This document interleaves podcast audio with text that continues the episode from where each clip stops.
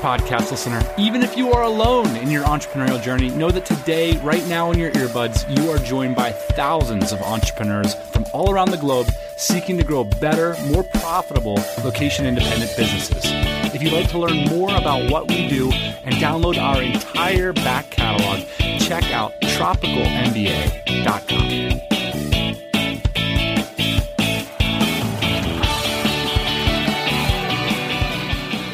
All right, happy Thursday morning. Welcome back to the podcast. Everybody listening, welcome back to the podcast, Boss Man. Ian, got to give a shout out to you. What an incredible holiday host. You hosted multiple holiday parties at the ranchette over this uh, fine vacation. And I got to say, what a stellar abode. Let's just be clear on my contributions. I turned the fire on at the beginning of the night and I turned the fire off. I provided some jokes and entertainment, and I was the official wine opener. Besides that, I think it was pretty much my better half that did most of the hosting.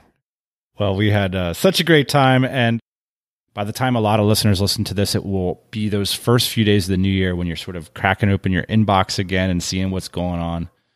And I thought it would be cool to talk about a little bit of a habits refresh and specifically talk about the fundamentals of business to simplify, to clarify, to set up our New Year's in the right way. And I thought it would be cool if we talked about a few categories. So, the fundamentals I want to talk about today, Ian, are money, time, location and people, strategy. Sound good? Yeah, I'm excited to do this. I'm trying to figure out, Dan, personally, like what goals I'm going to set. I mean, I have a couple that I've already set that I think are nice, but you know, it's always this balance of like, yeah, should I set a bunch of goals I'm not going to follow up on or I'm even going to forget about in July? You know, when we talk about habits, that's a little bit easier to follow, I think, than some of these goals. Yeah, and really today what we're going to talk about is try to focus on habits and practices. This idea of fundamentals really clicked with me, Ian. Over the past week, I've been on the phone catching up with entrepreneurial friends, a lot of whom are in this community. And I've spoken with people with total hyper FU money. I've spoken with people who have really successful businesses and great savings. I've spoken with people with debt and a dream. I've spoken with people that are old school, fire, like work a good job and just save a lot of money and live somewhere super affordable. All these people are focused on the same thing, which is freedom the freedom to make the choices they want, the freedom to commit to the things they care about. Like it was kind of the same conversation at all these different levels. And I really thought that that was cool. Not to say that things don't change when you have like $25 million versus when you have debt and a job. But this idea that you all can have access to the same fundamentals, I think is really cool.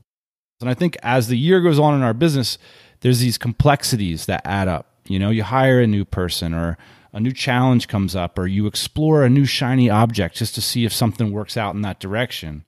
And really, what the fundamentals are about is you say, okay, I'm going to now incorporate all those compensations, all those complexities, and I'm going to try to incorporate them back into my fundamental practices. You know, we could all imagine Kobe Bryant was famous for practicing his footwork. Why? Well, if you're a basketball player and you're trying to get around somebody to the left, you don't have the right footwork, it doesn't mean you can't get around somebody to the left. It just means you do it in a less efficient way. And now's our time of the year where you step back and you say, can I get the footwork right such that I can find efficiency, leverage, and simplicity?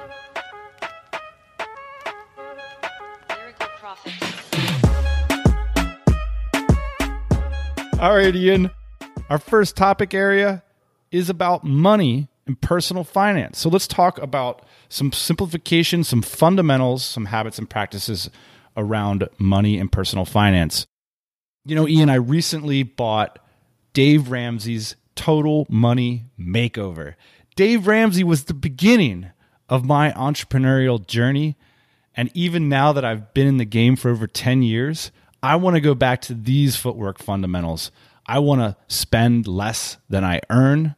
I want to have robust savings plans. I want to be intentional about how I invest and spend money. And I think this is critical for entrepreneurs because it's like at the end of the day, your first business is the business of your personal finances. Mm-hmm. And the moment that you take responsibility for that and feel that sense of control and accountability over often things that you don't really want to see, like maybe you have a really bad credit card bill, or maybe you have student loans hanging over your head that cast a shadow on your career prospects or your future. You know, entrepreneurship is really about taking a look at those things, trying to take some sense of control and establishing a plan going forward. And that doesn't change at the different levels of personal finance and at the different levels of business. Part of the reason I think this is important is because entrepreneurship it can present itself as this new habit that's like going to get rid of your old bad habits, mm-hmm. right? And so I'm going to add this complexity of like, I'm going to start a business now, and that's going to sort out like all these money problems that I have. And that's why I put this as my first fundamental money habit, which is you got to spend less than you earn. You have to be incredibly fiscally responsible, and you have to take total responsibility for every dollar in your bank account, every dollar in your business and investment accounts. If you have that fundamental in place and then you continue to focus on it over the years, you're going to better reap the rewards for all the hard work that you're doing every year growing your business and your assets. This is a, definitely a fundamental, Dan. I want to point out some ways that I've fallen short of this in the past. And it's like one of the ways is like, I wouldn't say I'm extremely frivolous, but I wouldn't also say that I'm real extravagant in the way that I spend. I do the things that I do, and like when I look up, it costs about the same every time. So it's like one of these weird situations where like I have like a minimum threshold that I have to meet basically to like keep living the lifestyle that I'm at. And I think a lot of people have the same thing too. It's like, well, I like to eat out three times a week. I do these types of things and cost me five thousand dollars a month, you know? Kind of any any way you, you slice it. And so if you're making less than that, you'll never get ahead because you're always going to be in debt and you're always going to be trying to claw your way out of that. If you're making more than that, the good news is that you've got some savings probably because just by default, whatever you're doing is costing less than you're making. But it's kind of the lazy way to do it, right? It's like I always live below my means because my means aren't that high. The problem with this, though, of course, is like when you go to start a business and when you go to change anything in your life, that's not always the case. And so you have to kind of take a look and inventory how much am I actually spending, even if this is the way that I want to live my life, because you might not have that choice at some time. And that time for us, Dan, came when we started a business. We couldn't drive the cars that we wanted. We couldn't eat at the place that we wanted to eat necessarily. Like we had to keep it tight because we wanted to invest. Couldn't live at the places we wanted to live, or maybe we looked kooky because of the decisions we were making.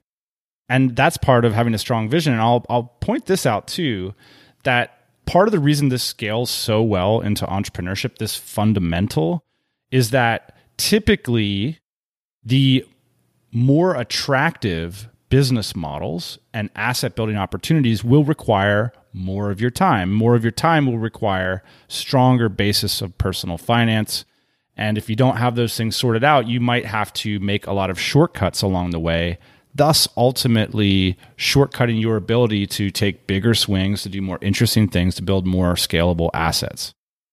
If you're operating in like less scalable businesses, say for example, freelance business model, it doesn't scale particularly well, but because there's such a low gearing, it's easier to make money faster. So if your personal finances aren't in a great situation, you might have to make some trade-offs in terms of what kind of business models you're able to pursue.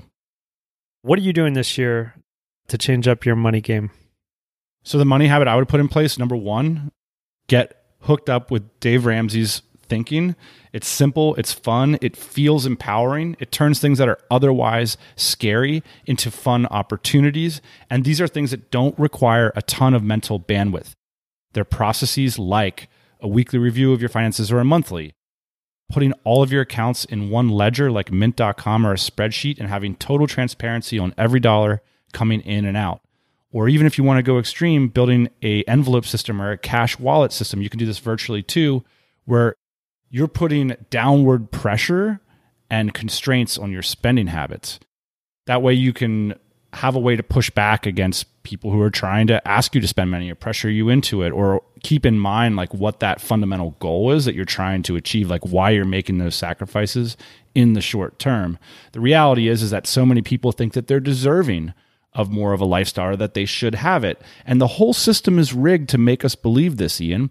by the fact that it's so easy to get debt and loans to quote get the lifestyle we deserve or to spend a little money to make money or to have the circumstances set up such that I will one day be able to make money.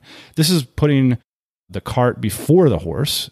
And what I'm suggesting is that you flip it upside down and that the fundamental step in becoming an entrepreneur is managing this stuff. And you can start to understand how balance sheets work, how businesses run by managing this stuff today. And so the habits would be 100% transparency on all my finances every week. Every single dollar in and out is accounted for. The reason you're building a business is that one day you want that profitability to flow into your personal finances. And so focusing where you plan to end up, having a good platform and fundamentals in place, I think is absolutely critical, empowering. And the other, you know, emotional trap, Ian, that entrepreneurs fall into is they think you know, it's not about saving money. It's about going out there and like building a big business and exiting it. And then all of a sudden, like these problems will go away. And the problem is, is sometimes they don't. This is a really good insurance policy that you can have going on in the background at all times. And again, it doesn't take a ton of mental energy. It can set you up for success in your entrepreneurial journey. Yeah, Dan. So, two habits I'm going to continue to carry on from last year. One, I got a little bit behind on which is a personal financial statement. So, like you, I think you use some software. I use mint.com. Yeah, I just use a simple spreadsheet, man. I try and update it monthly, but that didn't happen. It was more like quarterly this year, but I want to go back to monthly. And basically that like shows me where all my assets are, like it's my personal P&L and balance sheet. So for me, the habit is to continue to be on that monthly instead of quarterly because I think it gives me better visibility month to month than it does quarterly. The other thing that I instituted that I really like, and this is just a little trick more than it is a habit, but I set all my credit cards and whatnot to uh, alert me on my phone when a purchase goes through. That might seem kind of annoying. It kind of is, but the cool thing is I get to see like what's on auto and what's being spent, even when I'm not like actively buying something, and that's like helped me to turn down some of these things that I don't actually need in my life that I didn't realize I had running. And this is like a huge problem for businesses too, Dan. We have a, this problem in our business too, which is like you just look at the credit card statement, it's like, oh my gosh, we're at five thousand dollars this month. How did it happen? It's like, oh, there's three reoccurring subscriptions on here that nobody's using anymore. So, just my quick tip is just turn on alerts on your phone. Most banks have it now, and then at least for the first month or two, you'll get to see what's automatically running through your credit card. Yeah, 100%. So there's the habit we both agree on 100% financial transparency of every dollar in and out. And it's a cool time to take stock and get it done. You might do such a great job and simplify so much that you just need to do this once a year. You even see like these hyper wealthy NBA stars that didn't make this sorts of thing a priority, and a financial manager runs off with 20 mil or whatever. You can be the greatest basketball player in the world or a beginner, and your footwork matters. This episode is brought to you by the wonderful people over at Service Provider Pro, or SPP, an agency dashboard for productized services. What could be more relevant for the audience of this episode? Look, if you want to sell services at any sort of scale, you need a system, all the way from signing up clients to project delivery. SPP gives you that system in a white labeled client facing portal for your agency. If you receive client inquiries about how their projects are going with Service Provider Pro, they can just log in and see all their orders, download their invoices, and manage their billing all in one place. It's the central source of truth for your team about the progress of your client work. They can see everything that's due, collaborate on orders, and send reports. It's all streamlined for selling and delivering services at scale, which I know we are all aiming to do. So let's scale it up. Many agencies have abandoned their expensive and clunky custom built dashboards in favor of SPP and have grown past a million dollars in revenue with the help of this software. So do check out the platform over at spp.co. That's spp.co to learn more and see how it works. And a big shout out to the folks at SPP for sponsoring the TMBA pod and for being so amazing to work with.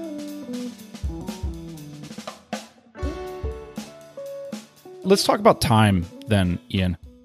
The next thing I was thinking about, you know, what are some effective time hygiene or time habits that we can think about to institute in the new year?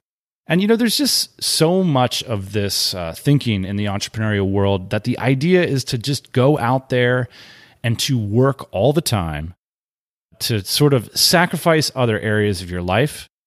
I caught myself seeing Elon Musk describe how he puts 90 hours a week into his business. And I, I have a hard time relating to how that's even possible. right? And the reality is, and it's, I almost feel like a little bit ashamed to say it in the light of how this kind of hustle culture is so glorified, but I spent more time, you know, working on businesses when I had a job and I sat in a desk from 8 a.m. in the morning until 7 p.m. at night than I do for the businesses that we've run together. And part of that is having good time hygiene and focusing on the things that count. Well, I'll tell you what my trick is, Dan, and it has been the last three years, is just have a kid because uh, that will clean up your act immediately. It's kind of a joke, but it's kind of serious, which is like there's a limiter now on my time that was never there before. And so when people had said to me in the past, like, oh man, I got so much more disciplined with my time when I had a kid, I can totally relate to that. So I guess what I would try and tell myself before is like, how could I engineer that into my day, like pre kid? Because I actually used to pull Elon Musk in. Like you, you used to make fun of me for it. You'd be like, ah, oh, this guy's diesel. He just like sits down for like 12 hours. And the reason I did that is because I kind of enjoyed it in one hand, but on the other is because I was like super inefficient in the way that I was approaching some of these problems. So it worked out because I didn't have anything better to do, and certainly that's a okay position to be in. If you want to sit there for 12 hours, you can do it if if you don't have much else going on, which I didn't. But now I can't afford to do that. So I just have to be a little bit more deliberate about the way that I spend my time. Yeah, it's weird because like besides being, you know, braggadocious on YouTube about it, no one's keeping track of this stuff anymore and no one cares, right? And so it doesn't matter whether it takes you 14 hours a day or four. It's really a matter of practicing the fundamentals and just simply asking yourself, are you being efficient with your time? If you're being efficient with 12 hours a day, and what you want to do is grow the biggest company in the world and become the richest person in the world, then more power to you. You know, that's really cool. A couple things. I mean, for me, my time hygiene habit in 2021 is calendaring a lot more. And the strategy essentially is time boxing, Ian. And time boxing is an approach that leverages Parkinson's law, which suggests that a task expands to the amount of time that you allot to it. And this is particularly true in knowledge work. And me and you have been through this a million times. Essentially, you finish the task by the deadline. yeah. And especially in knowledge based businesses where there are these moving gray lines as to like what constitutes being finished I think time boxing is a really excellent approach for this. So typically, Ian, my calendar has been only for meetings, you know, meetings in blank space. And in 2021, I'm going to get more serious about time boxing and putting in projects, deliverables, deadlines, and areas of focus in the calendar. You know, one of the small examples started happening in our business is one of our team members, Alex and I, would set aside an hour to work together on our sales literature every week. And it was simply a matter of like, that's a time hygiene thing. Like, this is a very important thing. It tends to get put off, and we think it's important. So, how about we just work on it an hour a week together and keep each other motivated? This is something I really want to explore in 2021. It's interesting. I mean, that is a real example, and that's something that we've talked about behind the curtain with our businesses, like our sales pages needing to be updated. And I think like the conversation that we had is like this is an ongoing project. And so, you know, with these habits, the idea is like identifying what's valuable and then making it a habit. One other thing I'll add to hygiene, Dan, and this is something that I implemented in uh, 2020 as it relates to time, is a bedtime. I used to stay up really late. And I know sometimes you were up late too because I would text you and you'd still be up. But it is rare these days, Dan, that I stay up past 1230 the reason for that is because I get up later and then I can't be productive during the day as much as I'd like to be. I don't know. I guess this is just being part of an adult or something. I don't know. I've always like kind of, you know, I'm a moonlighter, I'm a night owl, the best stuff happens at night. Really, it doesn't. For me, the best things that happen at night are like more interneting.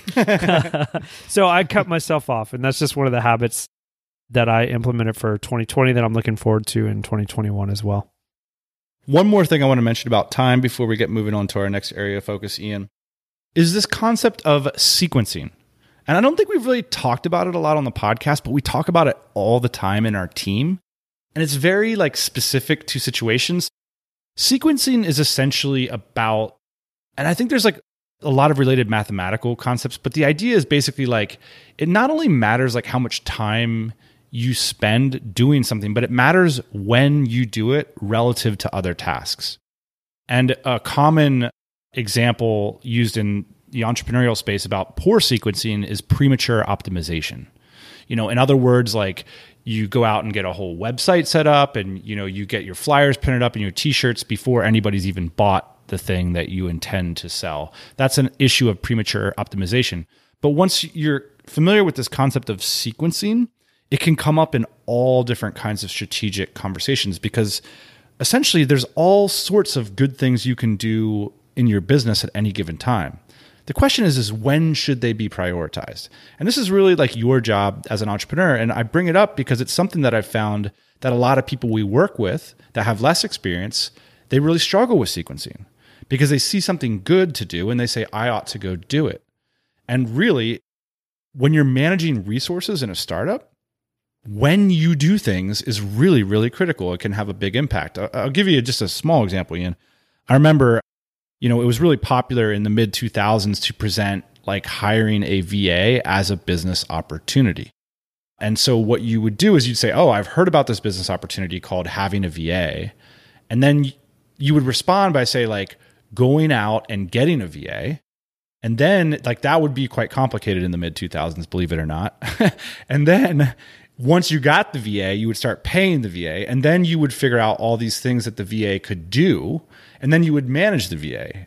And so now you're doing all this VA stuff because you were sold on this idea that having a VA is a good thing to do. And the reality is it is. The question is when should you have a VA? When should that strategy be employed? And the answer probably looks something more like once you have an established cash flow that has a great deal of customer service required for it. Now, all of a sudden, when you cultivate that relationship with the VA, there is a great deal of scale and asset potential about the sorts of tasks that they're going to be managing. And you'll have a lot of clarity about who the right VA is going to be for you. I've seen early stage entrepreneurs waste a month or a couple weeks at least on screwing around with like some VA whose value like isn't a necessity at that time. I do wonder with sequencing how much, especially in a business, just has to do with procrastination and not wanting to spend the time to do certain things, right? So it's like I will shortcut this probably. I don't want to do my finances, so I'm going to hire a VA that will do my finances for me. I do wonder how much of that it has to do with it. Yeah, 100%. And this is a topic that will absolutely come up all the time because sometimes there'll be customers who have a strong commentary on how you sequence your productivity, for example. Like if you could imagine to be a successful entrepreneur, you need to start, say, like 10 projects over the course of five years. Now imagine like if your sequence was always to like get all the t-shirt stuff done first versus like do the 10 projects in year one and then do the t-shirts in year two. It's clear to see why you do the t-shirts in year one is because you have all these t-shirt tools available to you. You go to the internet and there's 10 manufacturers.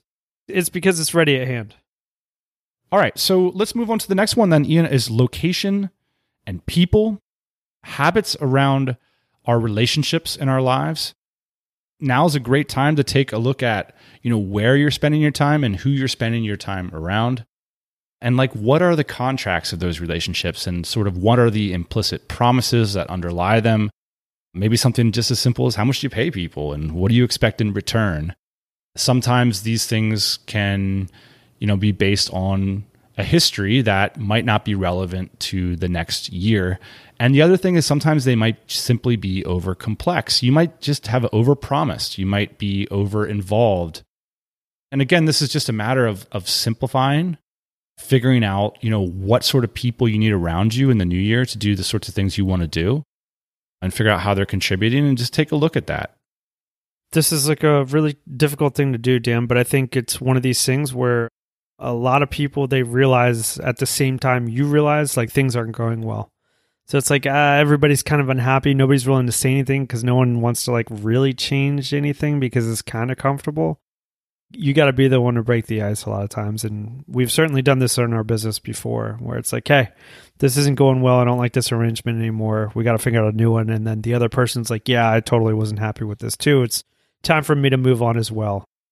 The other thing, too, Dan, just while we're talking about habits, it's so easy in our personal lives to get into these habits where we see and hang out with people that aren't necessarily contributing to our long term goals.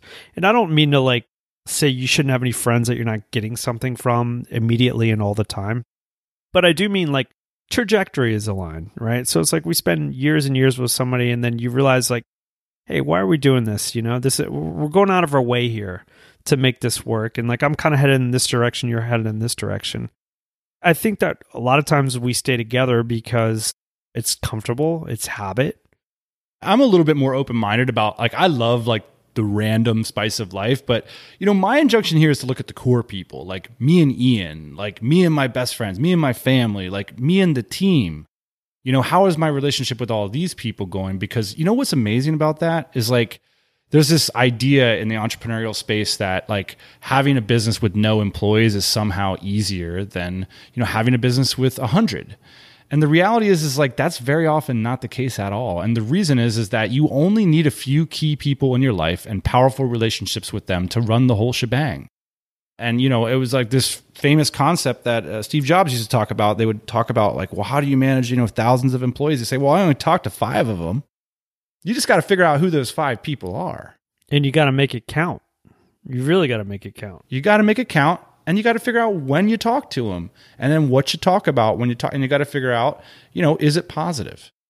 You know a lot of people just let that stuff hum in the background you say you know particularly with a business relationship one tempting thing is to say oh you know when we make a bunch of money like everything's going to be better. And you might be tempted to say that with a romantic relationship as well you know? And so there's this idea that well it's going to get better in the future and i really like the strategy of like well let's get it better right now you know so that we're more likely to have that future. And i think that that's like a really good habit. Well one of the habits that we were into for the last 10 years was uh, meeting awesome entrepreneurs all over the world a couple times a year. Oh yeah. At DC events. That blew up this year. Wasn't able to do that. I'm looking yeah. forward to getting back to that in 2021 because you know honestly dan like uh, meeting up in austin and bangkok it was a habit it was a legit habit. It was like 100%. April we do this, October we do this, and it I think was a habit for a lot of other people too, obviously. And it was like it was really easy to make that decision like, hey, I'm going to get on this plane, I'm going to go meet all these people because every time I do it, good things happen. And that was one of the benefits of putting that into place as a habit. It's an interesting time for location, right? Because people are kind of locked down, but then you also get this trend of like people saying, well, now that there's remote work, like question mark what's going to happen? Everybody's going to move to austin everybody's going to move to miami everybody's going to you know who knows what everybody's going to do? And i continually come back to this point that like location independent doesn't mean location arbitrary that like i encourage everyone to take a look at their location and ask themselves like if a shake up there wouldn't make a dramatic impact. Time and time again when i hear about the stories of incredible success it's always about like the person that you met that you had a deeper relationship with that you know made a difference. And sometimes that relationship can come from the phone and oftentimes it comes from in person. So you know look like a location strategy doesn't necessarily mean you know move to miami or lisbon. It could mean you know hang out on twitter with these people hang out in the dynamite circle with these people do certain things on the web. There are virtual ways to have a kind of a, a co-location. Yeah Uh, it's just absolutely always at the core of these amazing stories of people building these businesses. Well, I'll tell you what, Dan, I am not putting in place a habit for 2021 that includes virtually meeting up with people. I will resume getting on an airplane in October to meet people at DCBKK. I'm not willing to commit to any kind of virtual habit at this point. Well, I'll tell you what, you have a lot of virtual habits, and I'm a part of a lot of them. That's a funny joke now that I say it, but uh, you know, we do meet with our team every morning, 10 a.m.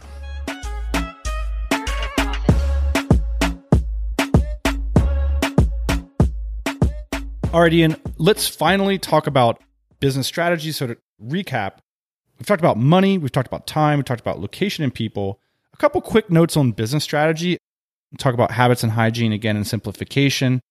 You know, I think the biggest thing with business strategy is, you know, we talked about money, time, location, and people. Well, what's it all for in a business sense? And, you know, if we're sticking at least with the basketball analogy, the goal is to get the ball in the hoop and to win the game. So what's that look like? Starts with an F, ends with the Edom. Wait, I think there's an R in there somewhere too. Freedom? Right. And so, well, what does that mean? I think it means that, you know, not all businesses are created equal. Not all business models are created equal. And furthermore, your relationship to those two things counts a great deal, something we talk about as founder fit. And a lot of times, I, I think because of, for whatever reason, founders take the easy way out and build a business that is more ready at hand. One of the great things about having all the fundamentals in place and staying focused on them is that maybe you can push yourself a little bit more to ensure that every day your best time is spent doing things like building out the asset value of your business and not doing things like client work. Or if you have a job, maybe if you have a stronger financial plan, you can take a lower salary to work for a job that helps you learn and build relationships in an interesting industry that will parlay into a business of your own one day rather than focusing on getting a raise and earning more at your job so that you can ultimately, you know, say invest in the stock market or whatever. So to me, it really counts now that you got all the fundamentals in place that you take a look at your fundamental strategy. If you're listening to this and you have questions about what the hell are they talking about, maybe you could send us an email and say like, "Hey, maybe that's we could do an episode about let's take a look at this strategy. What do we think are your time and resources well deployed?" The common scenario that comes up on this podcast all the time is Ian, if, if you're putting a lot of time into an agency, well, what are you spending your time on? I understand why people want to start agencies, not a bad idea, but where's the asset value that you're building on? Are you focused on it? Where are the side projects? Are you building partnerships? Likewise, if you're a freelancer, one interesting strategy is how about you just never sell your own time again? What would that look like? Is it possible to have enough margin in what you're selling and the asset of your brand, of your service, that you don't do any delivery? And that would be, you know, I would say a more strategic way to run a services business than, you know, selling on the one hand and delivering on the other. And so I think that those sorts of strategic considerations aren't easy, but they're interesting and there are work. And so that's why I bring them up now. A little habit that we instituted recently over at Dynamite Jobs is this, Dan. Shipping product regularly to test if people want to buy things. Shocking. And, you know, this probably isn't something that you need to hear necessarily if you're an established business with established product market fit. But for us, we're very much still trying to figure out what our product market fit is. And I think it would be very easy, and it was in the past for us not to ship for a long time and to work on something and to put it out there and then to have like five people buy it. And you'd be like, well, I guess we just spent a bunch of time developing something that not very many people want. And so, one of the habits that we've gotten into the last couple months, actually, that's been really great is putting up new sales pages a lot and testing products and features a lot to figure out if people want to buy them. The habit of velocity in terms of shipping products. Getting back into it, Dan. We used to talk about this all the time, which is like ship, ship, ship. I'm happy to say that we're back in the habit of shipping. Absolutely. It is amazing to watch, you know, reality unfold in front of you as you put different sorts of offers in front of the same people or different kinds of people or double down on an offer it's like, well, you like that offer? How about if it was like double the price for like not quite double the work and see how that goes? And you just keep cracking away at it. And all of a sudden, you know, it's like you're feeling around in the dark and you start to understand like what the room looks like, even though there's not a lot of light in it. And that's sort of what it feels like in the early days of the product market fit journey. You were teasing me the other day because uh, we shipped the product in like nobody bought it basically like one person bought it and i was like this is awesome this is amazing and you're like what are you talking about i was like now we know what people don't want this is great i was like eating a tub of ben and jerry's you know and i was like oh god this day sucked we like spent so much effort on that and like you were jacked about it. I was like, "Who is this guy? Like, where did you come from? What, what did you do with my business partner? This is this is a terrible day." well, like you said, it's like being in a dark room and not knowing what the furniture and fixture looks like. It's like I I ran my foot directly into the corner of the bed and broke my toe. I was like, not going to do that again. You know, we're all thinking about how this next year is going to be better than the previous year. And obviously, a lot of that is circumstance, and the circumstances have been amazingly difficult for so many in 2020. But a lot of it, you know, is under our control too. And that's really what today's about.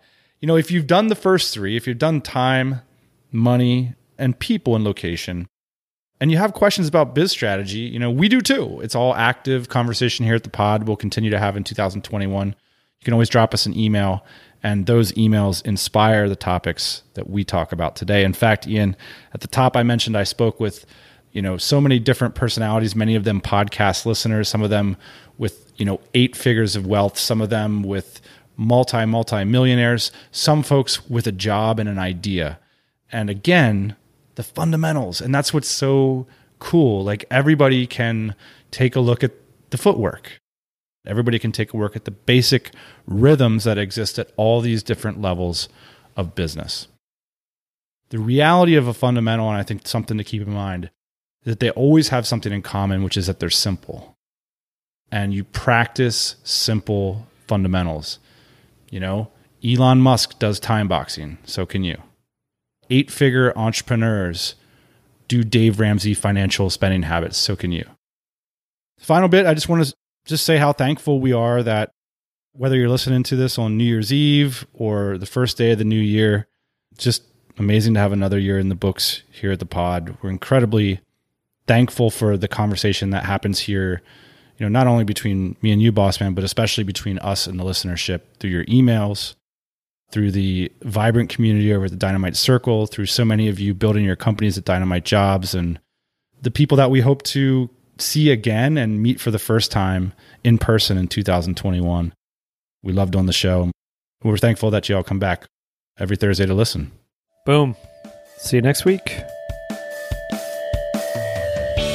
Hey, thanks for listening to the Tropical MBA podcast. You can go to tropicalmba.com, get access to hundreds of back episodes and all kinds of other goodies. Load up your iPod. That is the cheapest way to fly business class on your next international flight. We will see you next Thursday morning, 8 a.m. Eastern Standard Time.